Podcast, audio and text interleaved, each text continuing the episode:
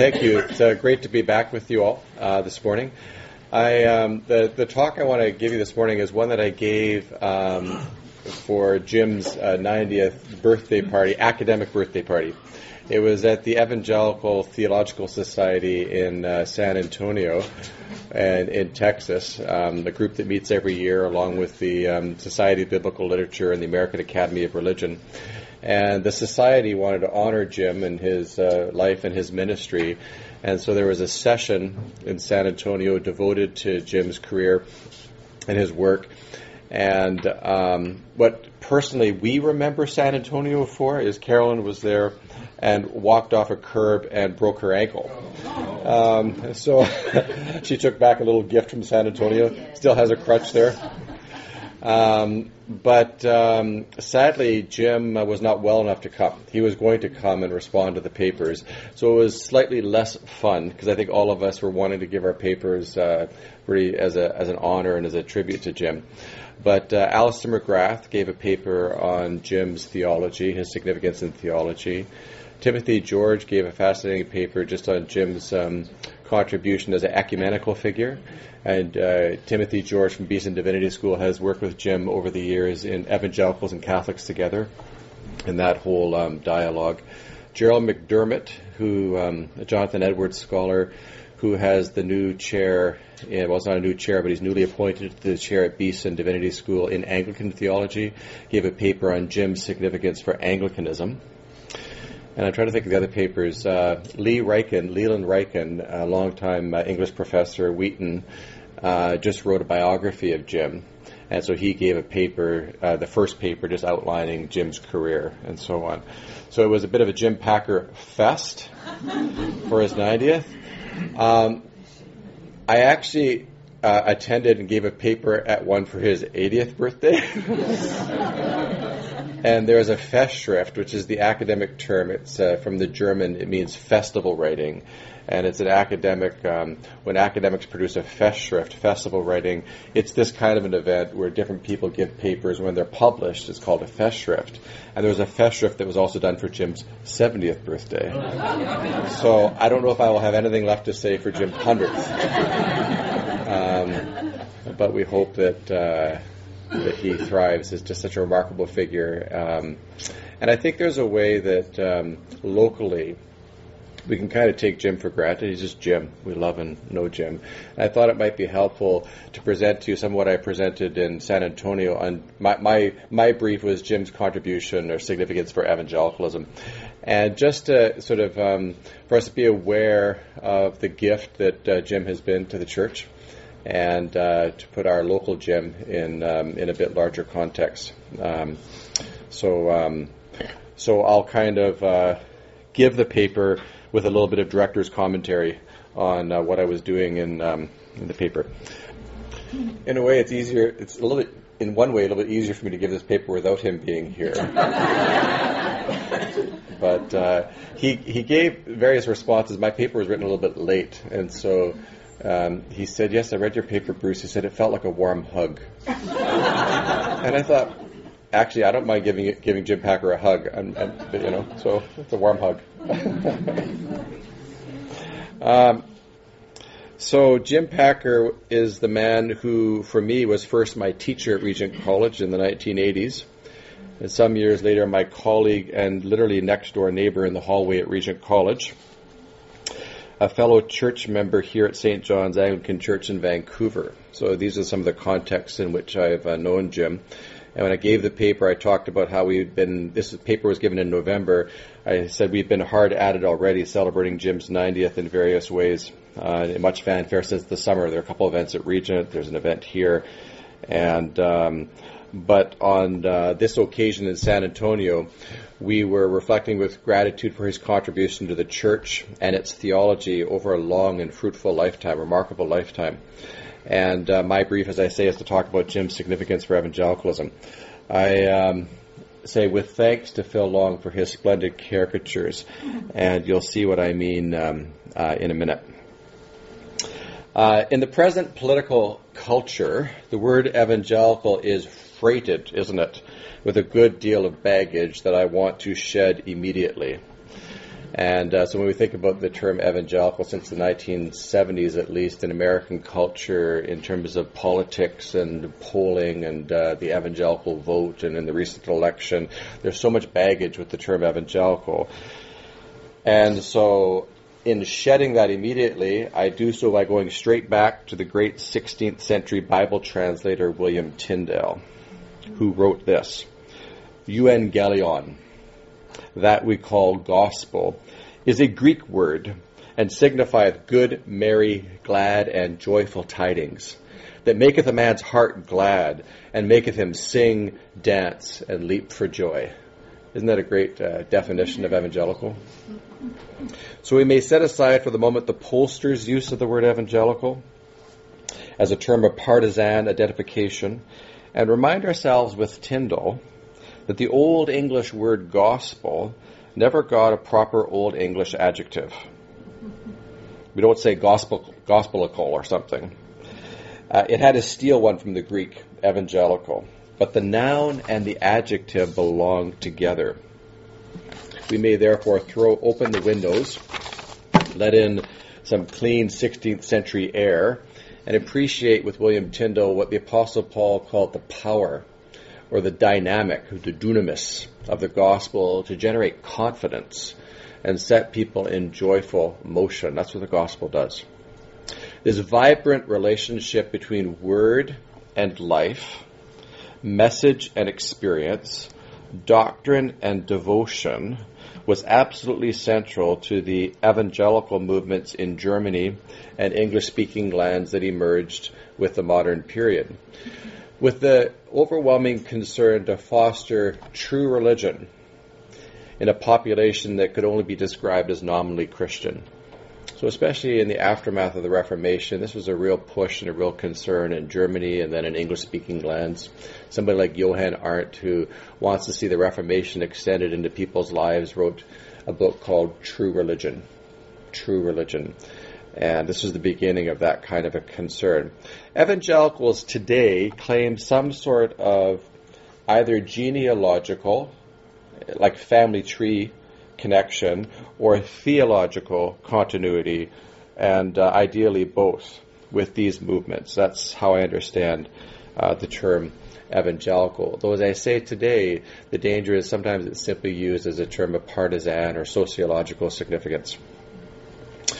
But wherever, wherever we see the preaching of Jesus Christ generate new life and set people in joyful motion, this is where we properly use the adjective evangelical in its most basic sense and its most important sense. It is why we cannot, I think, abandon the term, even though sometimes, given politics and everything else, we might want to. All other uses of the term evangelical to classify or categorize or even self identify are at best secondary. They may still be necessary for historians and sociologists, but they are definitely secondary. The gospel, the message about Jesus Christ, and evangelical ought always to be kept together. What God hath joined together, let no man put asunder. Indeed, at the outset, I think one of the ways Jim Packer has been most significant for evangelicalism, and this would be um, this is my thesis statement for the paper. What's where he's been most significant for evangelicalism over the past six decades, six decades, is precisely that he has acted to help those who identify as evangelicals socially to be evangelicals theologically and spiritually. Right? Can I say that again? I think where he's been most significant is helping those who identify as evangelicals socially to be so theologically and spiritually. So, uh, in thinking of Jim's contribution to evangelicalism in this respect, I can think of six roles. So, we're going to unpack this in terms of six roles that Jim has played among evangelicals. The first role is one I assigned to him on his 80th birthday, but it still applies. He is the Robin Hood of evangelicalism. Do you, do you all know Phil Long, my colleague Phil Long at Regent College in Old Testament? Phil, um, Phil actually earned a living as a portrait painter, uh, um, and he's a wonderful artist. uh, but he can also whip off these caricatures pretty quickly. And so when I gave him a copy of my paper and asked him, he kindly um, uh, illustrated it for us. And uh, in uh, when I gave the paper in uh, for Jim's 80th birthday party, I invited the audience to imagine him in green uh, lederhosen and uh, Lincoln green. Uh, anyways, there he is. He's the Robin Hood of evangelicalism, stealing from the rich and giving to the poor. By training and by dint of his own disciplined study, extensive study, massive study, he acquired early in his career a deep knowledge of church history, as you know, and classic works of Christian theology. Popular evangelicalism, on the other hand, has often been profoundly ahistorical, without reference to history, and anti intellectual in its outlook. Just as the absence of good King Richard had left England in turmoil in the time of Robin Hood, modernity has caused problems for the church. Not to put too fine a point on it, Packer described North American Protestantism as man centered, manipulative, success oriented, self indulgent, and sentimental. he gets away with saying these things and he still gets invited uh, to speak. He is therefore contrived like Robin Hood to take from the rich and give to the poor. He has been able to retrieve riches from the past and employ them for the purpose of renewing the life of Christians in the present. So this is the strategy I'm talking about. Retrieval for the sake of renewal. Let's explore this just a little bit. Other Christians in the 20th century have responded to modernity similarly. Most famously, C.S. Lewis argued that the characteristic blindness of our age can only be discerned by reading old books. To counter what he called chronological snobbery, that assumes everything uh, new is best, to counter that, it was necessary, said Lewis, to keep the clean sea breeze of the centuries blowing through our minds. It's a famous uh, line from Lewis, and appropriately so. The clean sea breeze of the century blowing through our minds. I call this, as I say, a strategy of retrieve, retrieval for the sake of renewal in the present, a response to modernity which cuts off our memory of the past. In 1944, when Packer was in his late teens, Lewis wrote an introduction to a new translation of Athanasius' classic work on the Incarnation. And Lewis wrote that he did not wish the ordinary reader to read no modern books. He's introducing a very old book, a patristic book. But that he said if it was a choice between the new books and the old books, he would advise reading the old books. Mm-hmm. Why, said Lewis? He said a new book is still on trial. The amateur is not in a position to judge it. It has to be tested against the great body of Christian thought down the ages. All its hidden implications has to be brought to light. The only safety is to have a standard of plain central Christianity. Mere Christianity, as Baxter called it, which puts the controversies of the moment in their proper perspective. So this is part of the role of church history and part of why we go to the past to have perspective in the present. C.S. Lewis lapses into his teacher's voice and looks over his glasses, as it were, and lectures his pupils as he continues. He says, It is a good rule, after reading a new book, never to allow yourself another new one until you have read an old one in between. so, the characteristic blindness of a given age, of our own age, can be discerned by reading old books. And um, Lewis said, when you read the old books, when you discover what Jim Packer and others have called the great tradition, he says you get onto the great level viaduct, uh, like those Roman viaducts, which cross the ages and look so high from the valleys, so low from the mountains, so narrow compared with the swamp, so broad compared with the sheep tracks. For Packer and Lewis in England, it was important to recall the church in the modern world to this level viaduct, this great tradition. It was a place to stand in the midst of modernity. Something similar was also happening in France in the mid 20th century. Another exercise of historical retrieval for the sake of renewal as a strategy uh, to deal with modernity. Uh, here, certain European Catholic theologians just prior to Vatican II were using the same strategy. Henri de Lubac, uh, Jean Danielou, Hans Urs von Balthasar, Louis Bouyer, and others that Jim knows well, uh, participated in this movement. It was labeled derisively La Nouvelle Théologie, or the New Theology, even though it, precisely what they were doing is going back What united this diverse group, says one critic, were the convictions number one, that theology had to speak to the church's present situation, number two, the key to theology's relevance in the present lay in the creative recovery of its past.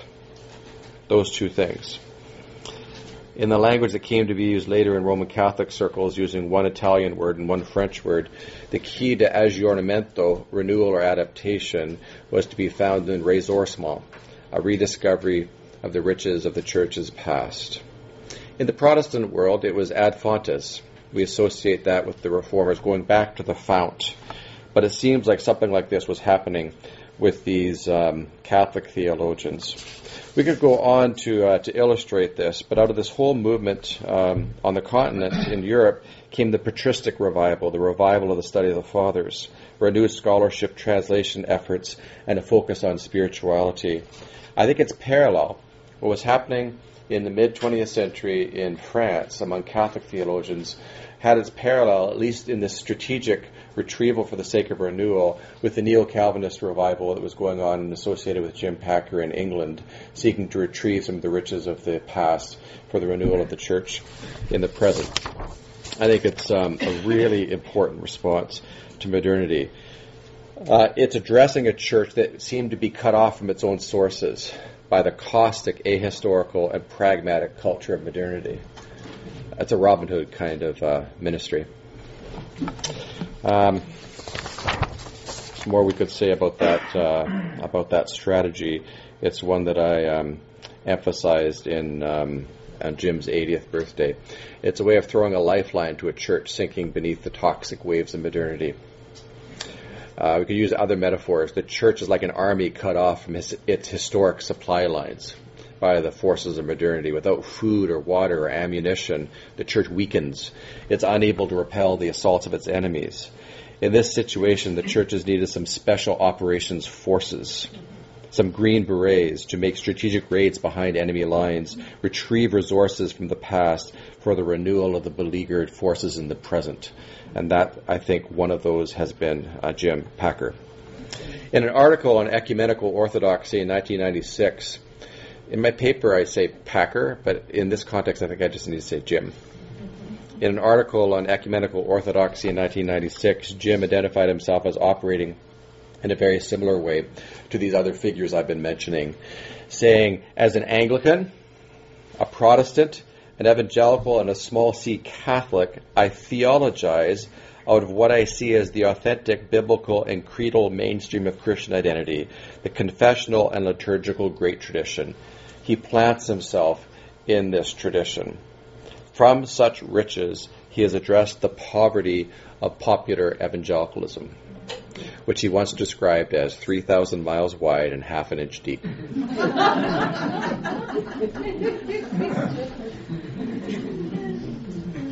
We could even sharpen this a little bit be more specific about the nature of his Robin Hood ministry as an evangelical.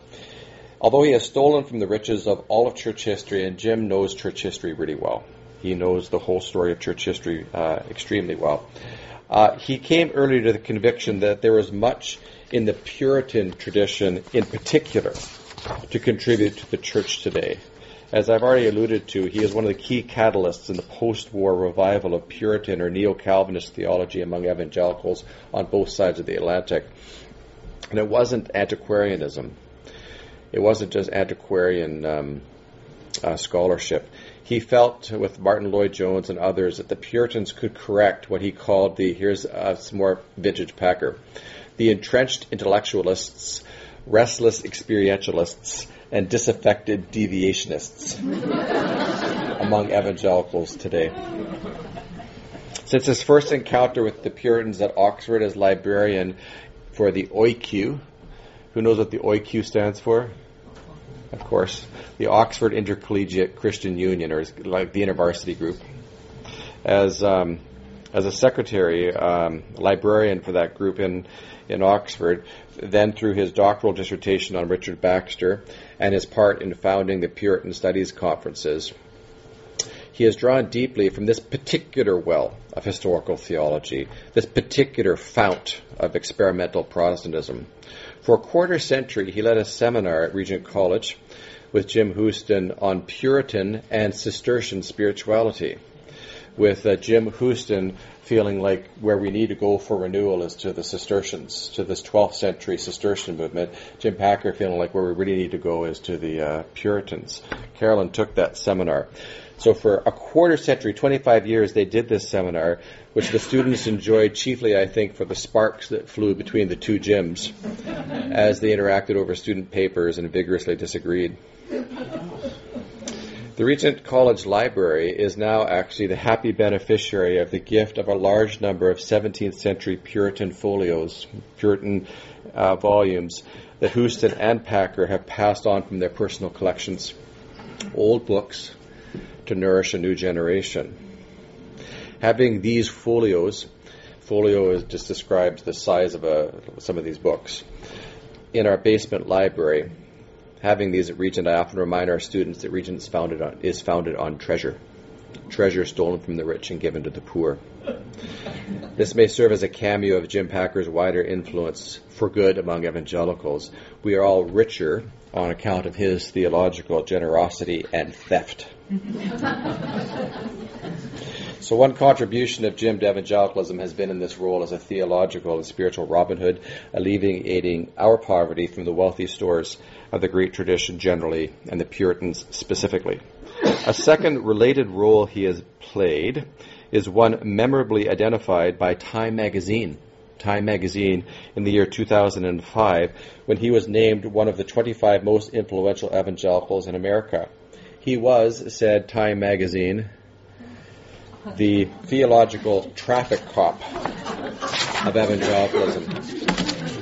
Theological traffic cop of evangelicalism, which it must be said sounds much more law abiding and less nefarious than Robin Hood.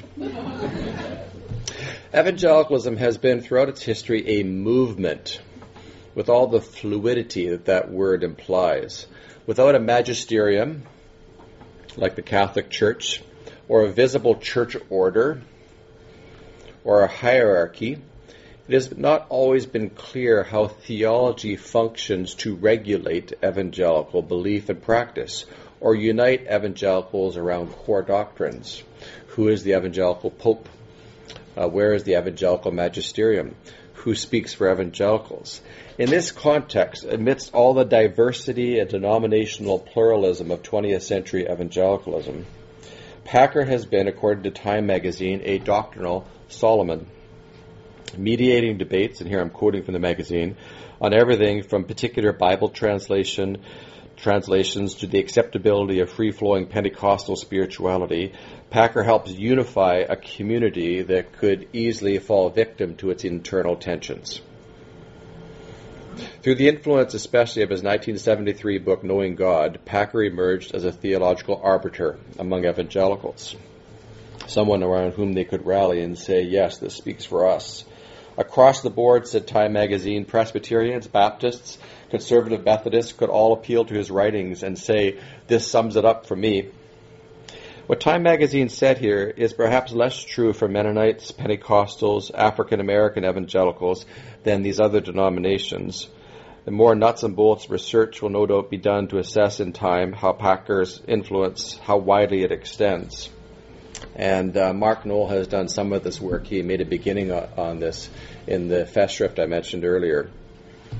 But I suspect that we'll find even here among these denominations, his influence has been extensive, as it has been around the world in other places such as Singapore, Hong Kong, and Korea, I know for sure, where his works have been translated and loved. In many places, there are evangelicals who have looked to Packer's writings as the embodiment of evangelical theology.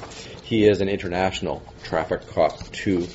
Ten years ago, Knowing God was listed at number five on Christianity Today's list of the top 50 books that have shaped American evangelicals. Isn't that amazing? The further reach of Packer's most famous book, Beyond the Anglo Sphere, may be gauged by considering that it has been translated now into, wait for it, Japanese, Norwegian, Chinese, Italian, Spanish, Korean, Finnish, Portuguese, French, Swedish, Polish, Hebrew, Russian, Dutch, Bulgarian, Hungarian, Turkish, Greek, Indonesian, Estonian, and Urdu. And last summer, an ambitious crowdsourcing fundraising project was mounted to translate Knowing God into Arabic. Isn't that amazing? It's um, the impact of that one book.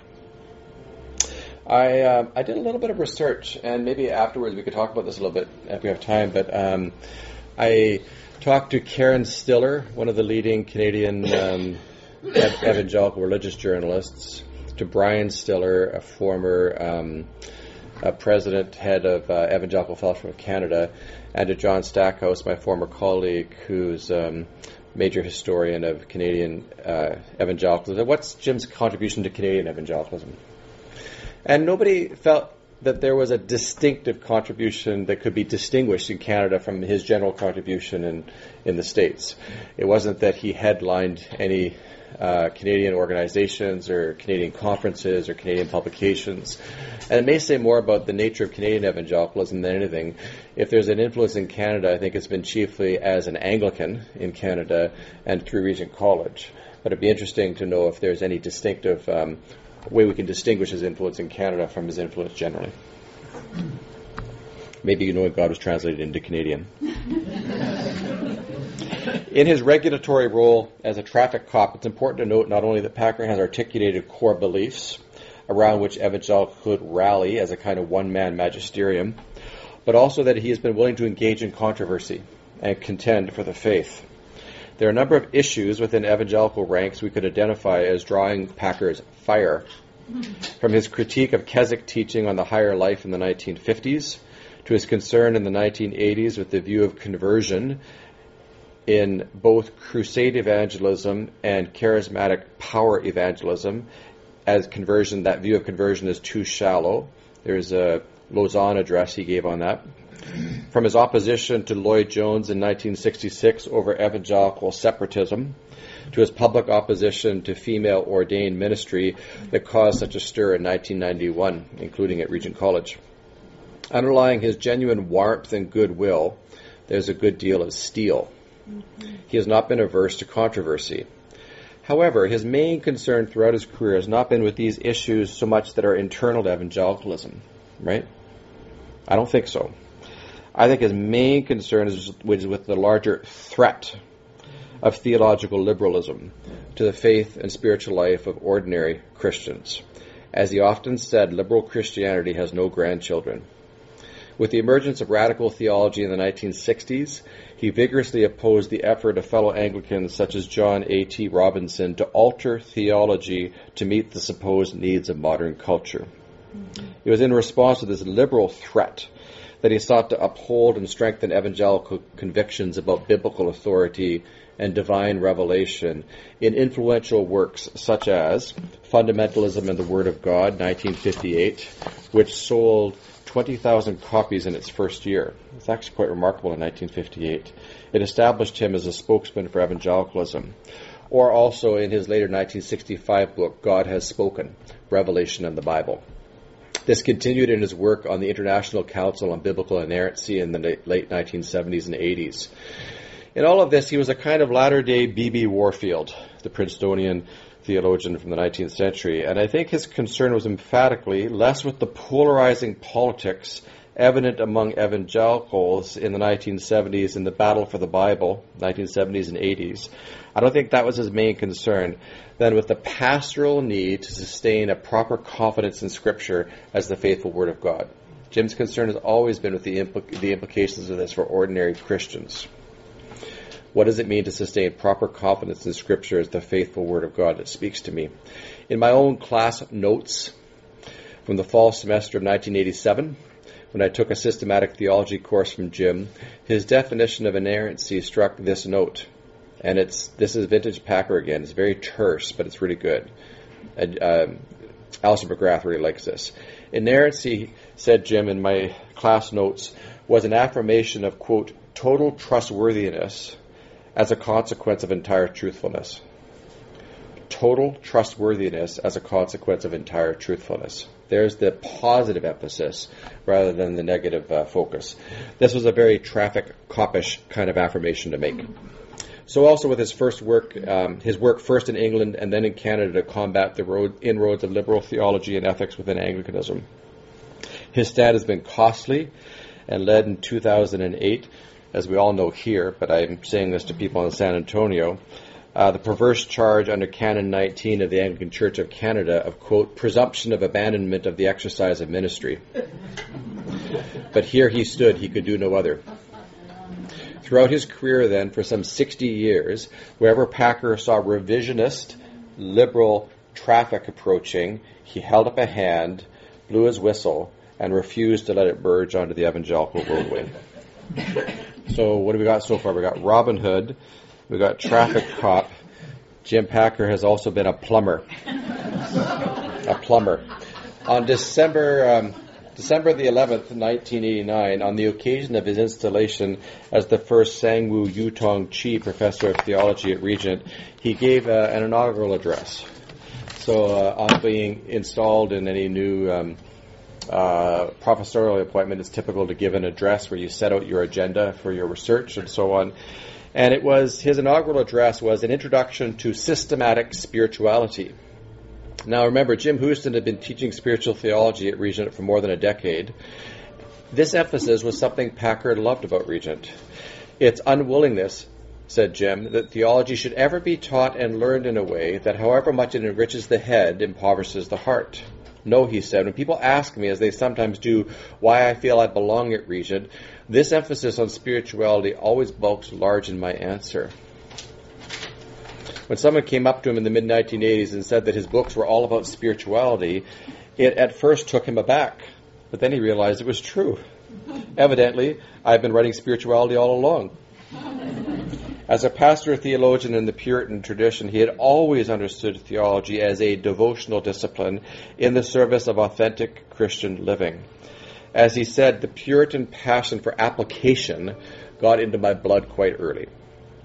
In this inaugural address, he therefore called for a marriage of sorts.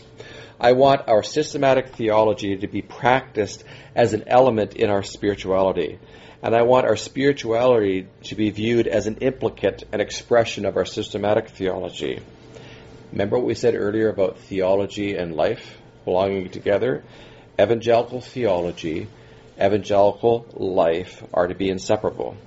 And then at the close of his address, he donned his plumber's bib and brace, as it were, and described his own role in this enterprise at Regent College alongside Jim Houston. Quote, strengthening every way I can the links between spirituality and systematic theology will certainly be high on my agenda. I do not think I shall cramp Dr. Houston's style.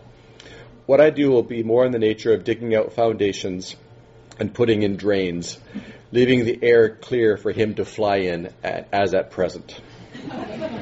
It's a splendid picture for me. Packer and Houston sharing a common house, with Packer messing about with drains in the basement, and Houston soaring aloft high in the attic. so I think his picture is theologically, he wants to make sure clean water is coming in and the sewage is going out, and this is a healthy environment in which people can then soar. Yeah. The role of Packer the plumber at Regent College might be extended more broadly to Packer the plumber within evangelicalism.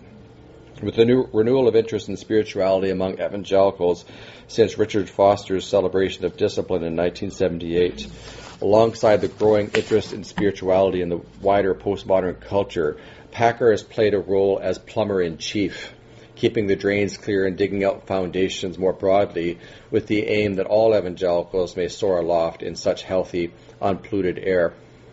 He has been emphatically uninterested in a kind of reformed theology that is overly noetic, rationalist, uh, or, on the other hand, a kind of evangelical devotionalism that is sentimental and undiscerning, a kind of sloppy agape. He has, encount- he has, has countered, opposed the increasing tendency for the word spirituality to connote much but denote little, as just this kind of suggestive word. Theology and spirituality are two aspects of the one reality of the encounter with the living God. Again, what God has joined together, let no one put asunder.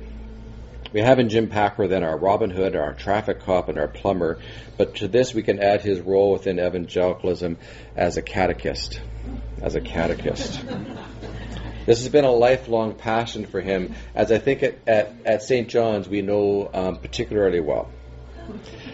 Um, in 1977, at the same time that he was disappointed in the direction set by the National Evangelical Anglican Congress in Nottingham, there had been the, the first uh, meeting of NEAC, of the National Evangelical Anglican Congress, I think in 1967, which was really important for evangelicals coming together in among as Anglicans in Britain. But the second Congress in Nottingham was different, and he was disappointed in that. It had a focus with Anthony Thiselton on critical hermeneutics, but he identified his own concern as less less about academic hermeneutics than it was about basic Christian education. Anglicans need to be taught. Uh, the one great need today, he says, is a renewal of systematic Christian instruction, catechetical teaching for all adults. This was one of the principal reasons he said he was attracted by the invitation to move to Canada to teach at Regent, which with its focus for graduate education for lay people. He has always been pleased, these are his words, that Regent is more than a clergy factory. And he has described the mission of the college, and I love this, as a kind of higher catechism. What are we doing at Regent? It's a kind of higher catechism, helping people think well about their faith as lay people. And lay people here meaning the whole people of God, clergy and um, lay people more narrowly the interdis- interdisciplinary ethos of, uh, of um, Christian humanism at Regent, the interdisciplinary ethos, exploring the relevance of Christianity to all of life, every discipline, in all vocations, in multiple fields. This was a breath of fresh air to Jim when he arrived from England. His book, Christianity, the True Humanism, 1985, written with Thomas Howard, was an eloquent statement of these ideals. From his post at Regent, and with the popularity of his book Knowing God around the same time, he had new opportunities and became effectively a catechist at large for evangelicals. In this, I think he found a kind of sweet spot as a communicator. He is a scholar through and through, as bookish and tweedy as they come. and yet he speaks and writes not for specialists in peer review academic publications, but for general audiences to be sure, he is never short on content. Packer by name, Packer by nature, he says. but he writes to be understood with tremendous clarity and an engaging style. I once read, forgive this little aside here, but I once read a literary critic on the history of hymnody who lumped hymns into the familiar categories for historians of elite and popular. Elite hymns, uh, highbrow hymns like John Mason Neale's translations of Latin and Greek hymns, uh, but then popular uh, uh, hymnody like medieval carols or African American spirituals and so on. But when this critic came to the Wesleys and evangelical hymnody, he was uh, not sure what to do. He had to recategorize. The hymns were, he said, classic evangelical hymns were popular, uh, not popular by origin, but popular by destination. Learned in origin, popular in destination aimed for ordinary people. That category, scholarly in origin and popular in destination, I think applies to the larger part of Jim's um, uh, oeuvre, Jim's uh, uh, literature. As the comparison to this Wesleyan hymnody suggests, this is a characteristic evangelical mode, placing scholarship in the service of the whole people of God. There may be some academics, and I know uh, some, who wish Jim would have written more for specialists and who are disappointed that he hasn't produced an academic, uh, multi volume systematic theology, peer reviewed. Um, but this was not Jim's personal sense of mission, I don't think. He was and would describe himself as a catechist. And I think, given the social structure and the character of evangelicalism as a popular movement, it will always need those who can communicate in exactly this register. Jim has done it better than anyone evangelicals need to be taught. Without catechists, one is only left with demagogues. Um, I'm going to read this next paragraph just the way um, I wrote it and presented it. Uh, this is a little shout out for Learners Exchange. From my perch in Vancouver, I am privileged to witness some of the ways that Packer has lived out this vocation as a catechist within our local church, where many ordinary church members simply encounter him week by week as Jim. For decades now, he has been the inspiration behind a thriving adult Sunday school class, a rare bird in Anglicanism anywhere. The class goes by the humble name Learners Exchange. And although he regularly contributes, it is lay led and lay taught most weeks. Jim rarely misses and sits there utterly in his element, positively beaming, while adult Christians serious about their faith learn together week by week. What happens here is actually very central to what's animated Jim throughout his um, his career. In more recent years, in his 80s, let it be noted, he co authored a book grounded in the gospel, Building Believers in the Old Fashioned Way. 2012, making a forceful case for the need for a systematic program of instruction for families and churches that covers the essentials of the faith. And he served on the committee that produced the 12 week catechism course for Anglicans in 2014. It must be satisfying him, for him to see in his old age something that he had hoped for for half a century since at least that second NEAC conference. I hope I got that right. Some of you have been involved in this, and you can correct me if I um, don't have that quite right. Four roles. These are significant enough Robin Hood, traffic cop, plumber, catechist, but we may add, fifthly, the role of bridge builder. Bridge builder to his curriculum vitae among evangelicals.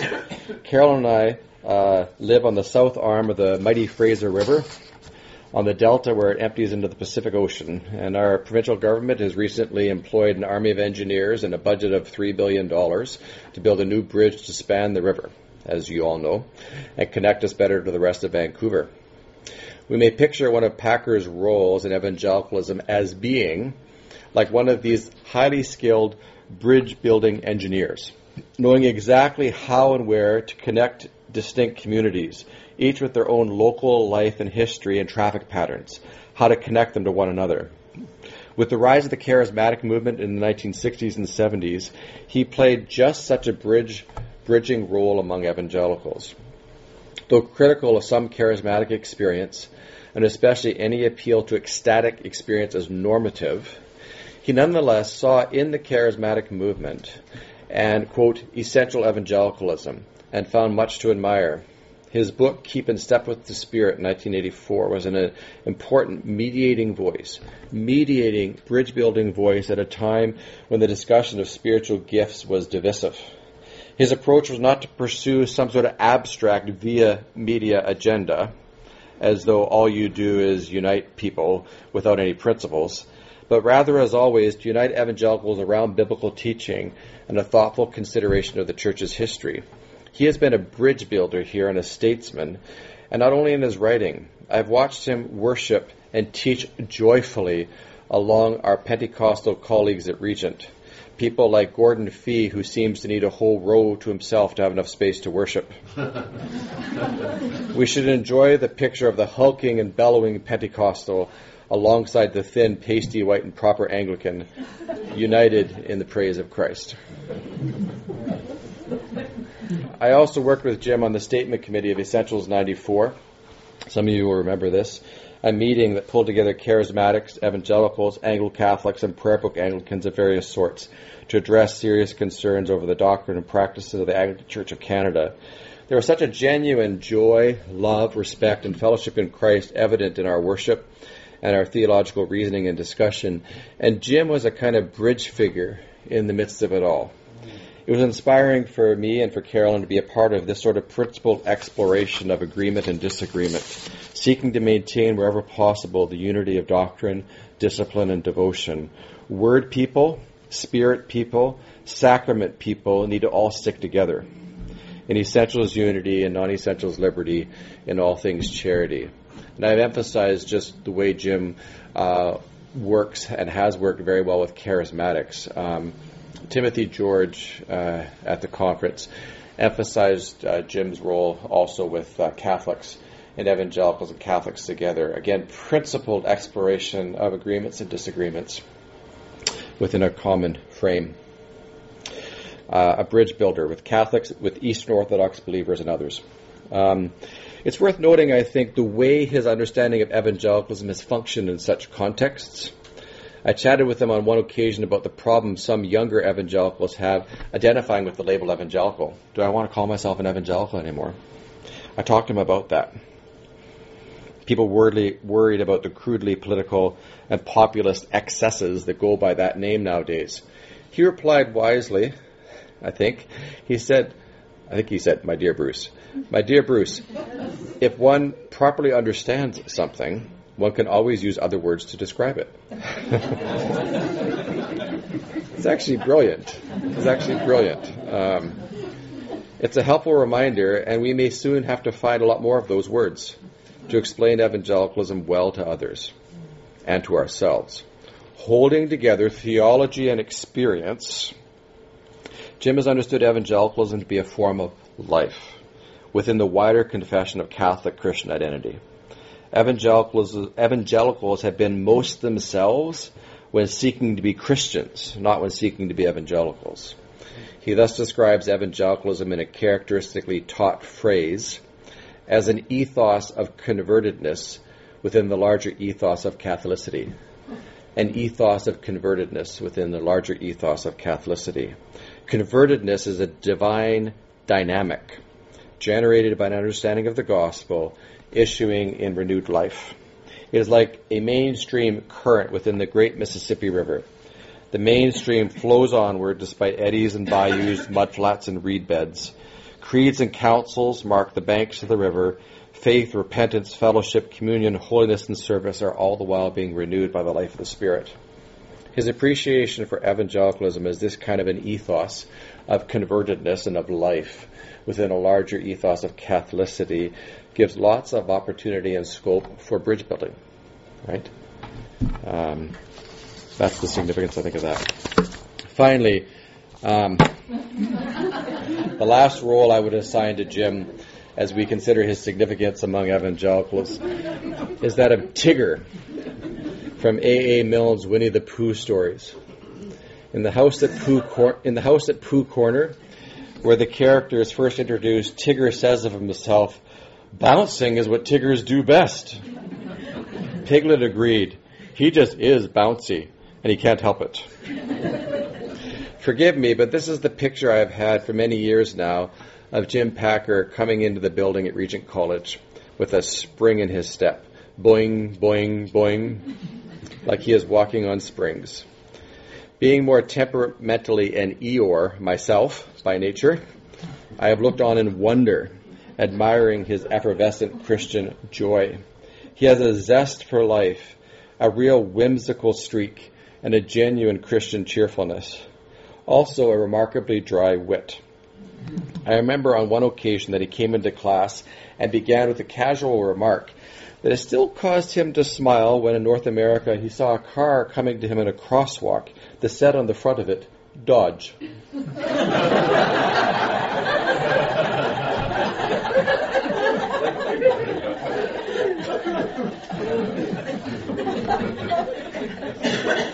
he has a love of clarinet classic jazz music, a love of steam trains, a love of literature, a love of food.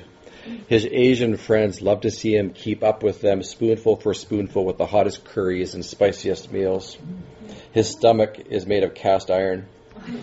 There are many examples, too, of his joyful sacrificial service at Regent, such as when he donated many of his own books to, the to Regent in the beginning years to help the library get going joyfully.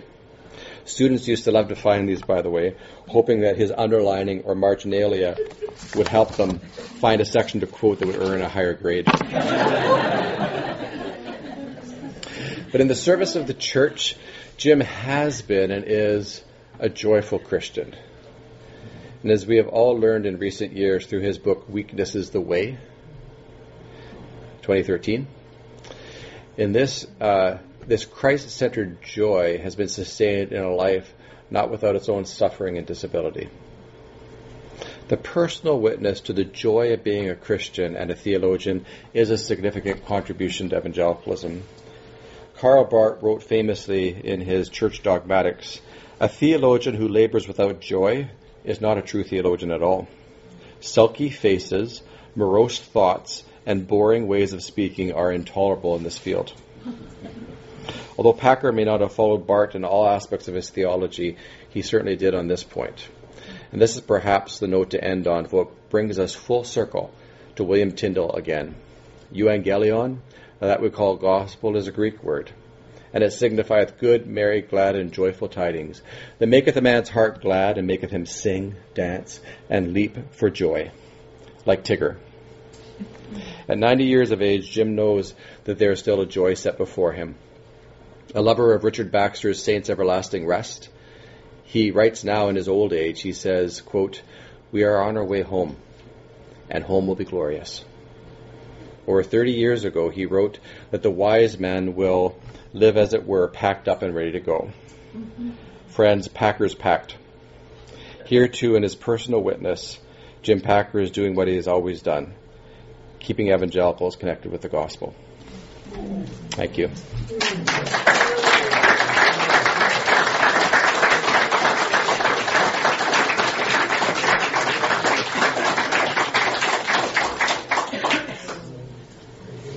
Do you want to chat about this a little bit? Do we have time for what's on, uh, any questions or comments you'd like to make or add? Observations?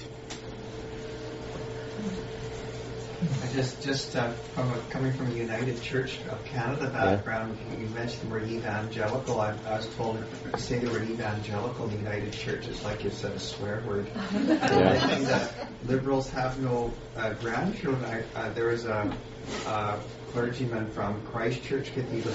I picked up Dr. Packer's book, Knowing God, and halfway finished, I put it down. He doesn't like anything liberal.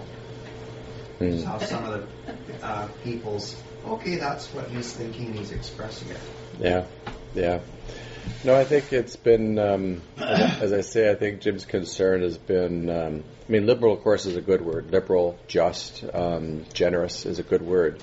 But uh, the radical theology of the 1960s that felt we need to adapt Christian orthodoxy to fit modern man, as it would have been said, and I think he realized that there's no future in that, and that it uh, and that it cuts the nerve of vital faith for ordinary people. And I think in that he's been right. He's been right. Yeah. Over the years, would you, who are the philosophers? I think that there are philosophers who Jim has uh, fed on and been helped by. Would you, in, in professional philosophers who've been in that in that engagement with modernity, is there anybody? Do you think that's a, a question worth uh, asking or answering? Yeah, I don't know. That's a good question because I think he has been, you know, um, when Jim goes out for lunch at uh, what's the place on Dunbar? Cheshire Cheese. Right, Cheshire Cheese, is it? Right. And he will have fish pie and a glass of Chardonnay. And once you've found something good, you stick with it, right? and you stick with it. He has the same thing every time. But why try something else? And there's a way that once he found a kind of uh, home, I think in 17th century Puritanism, uh, that's where he he didn't feel the need like his colleague at Regent, uh, Clark Pinnock, to continue to explore modern theology. Like I think he's he's aware of modern theology, but I think so. Anyway, I think in terms of philosophy, philosophers, my guess is it would be classical, classical philosophers, and he would go back to uh, Aquinas. He would go back to um, uh, um, uh, Richard Hooker, and I mean theologians. But I, am not sure in terms of modern philosophers. Has Jim does Jim read Charles Taylor? Does he read? I'm not sure. I don't know. What was it about the Cistercians that you found so interesting? Uh, uh, Jim uh, Jim Houston that found the Cistercians so interesting, and Jim Houston felt like there was. Um, I mean, the Cistercians. It's fascinating. It's 12th century monastic renewal movement that um, that occurred in a culture that was fascinated with um, sex and violence in the midst of the chivalric uh, culture and and uh, and and it represented a um, a person Bernard of Clairvaux. It represented a personalizing of the gospel, and I think Jim Houston, who was reading the Nouvelle Theologians and reading the French. Uh, and aware of the patristic revival, felt like in this Cistercian piety there was a renewal of deeply personal faith. And uh, he was in the late 1970s trying to find what would nourish a new generation of students. So Jim Houston was teaching the Cistercians, Packer was teaching the Puritans. Then they got together in this seminar. Carolyn can say more about it. She took the seminar, I never did. But they found all sorts of interesting continuities. For example, uh, commentaries on the Song of Solomon, uh, both among the 12th century Cistercians and the 17th century Puritans, and so on. But is there anything else you remember from that seminar? Yeah, no, I think the, and even the reformers themselves were uh, drew from Bernard of Clairvaux and the Cistercians. So I think there were actual points of influence and contact. Right, like one of the Yeah. people Calvin most often quotes is Bernard. Bernard. Yeah. So. Yeah. You say more about how Dr. Packer felt that modernity was undermining evangelical Christianity. Any specifics? Or Um, it's interesting. Even the inaugural lecture that I quoted from at the beginning, he he draws a comparison to what he's doing to C.S. Lewis's inaugural lecture at Cambridge, where C.S. Lewis described himself as a dinosaur and said, uh, "If you don't agree with what I say, you can just enjoy me as a specimen." and um, um, so I, I, what comes to mind is just modern theology in terms of modern. Uh, one of the words for liberal theology in the 1950s and 60s would have been uh, modernism. You know, theological modernism. So I think it's more the idea that we have to somehow the gospel is no longer relevant to modern people. It needs to be adapted. I think it's that kind of all things new are better. You know that modernity is demodo, like is now. What's happening now is what's most important, and the privileging of what's happening now. So I, it's that kind of thing. I don't know. I don't know that I've read an analysis of modernity as such by Jim, um, uh, more than his concern about sort of the idea that modern theology has to adapt, has to shed some of its, um, you know, traditional um, content. Uh, but, yeah. Just a, a, a comment. I think another tribute to Dr. Packer is uh, I went online yesterday to look at the catechism courses, uh, yeah.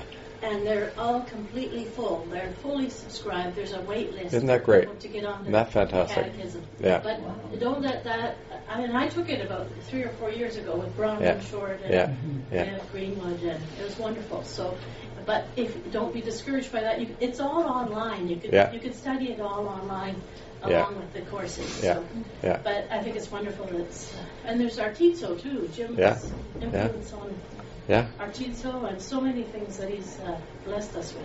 It's Yeah. amazing. And the ESV Bible, we studied, Yeah. we used the ESV because of what Yeah. he did on it. Yeah.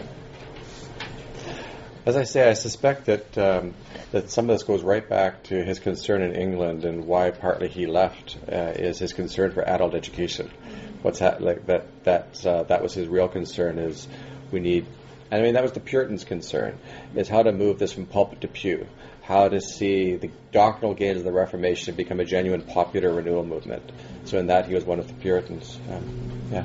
I was only going to suggest, I wonder what you think, but the, Jim seems to me to be special in the sense that he does not come from that British public school. Yeah. Certainly Oxford, but Yeah. the Oxbridge Yeah. culture. And is therefore some criticism of the others is something that seems to me unusual.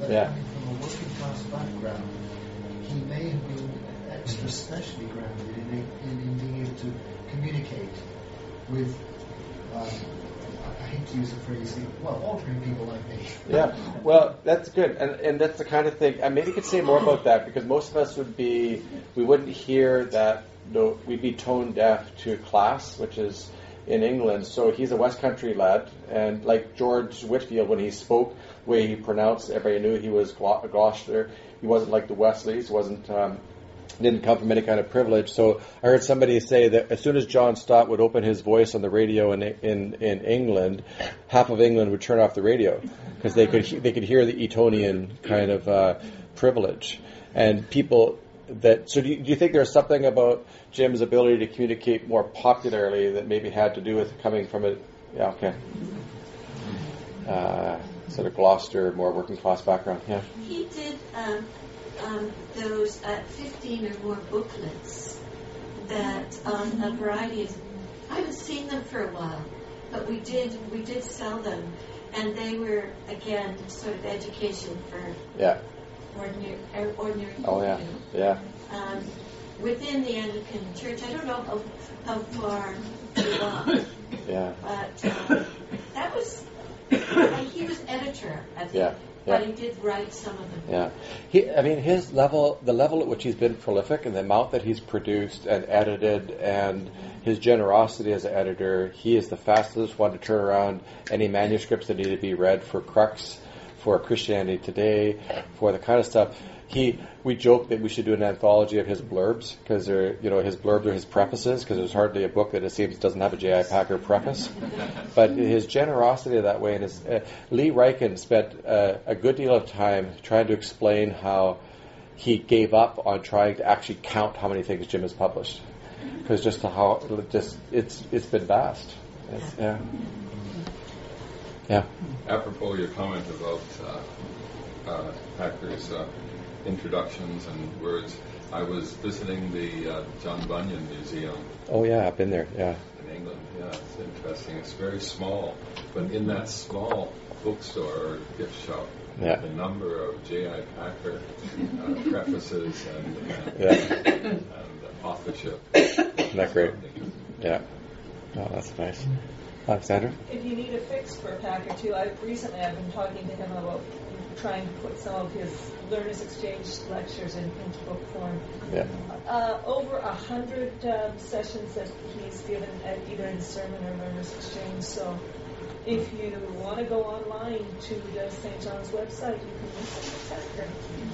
yeah, yeah, It seems to me he's like C.S. Lewis in that he he examined the, the unspoken bullying almost that modern is the word modern is that it's not a form of debate it's a form of snobbery and non-argument that shuts people up. Yeah, and if you can break through that and say um, I think it was Lewis that said something like modern is used as a form of praise Yeah. as opposed to a description of something yeah, and almost like we have the mechanistic, if you make a machine, a hundred years later it's a better machine. He Yeah. said, life is not like that. yeah, And I think that's where he's part of that brilliance of, of connecting the centuries is to say, that's a description, but it's not a form of uh, superiority. right, yeah, yeah, and uh, and in certain areas like morality, we don't expect we just get better and better.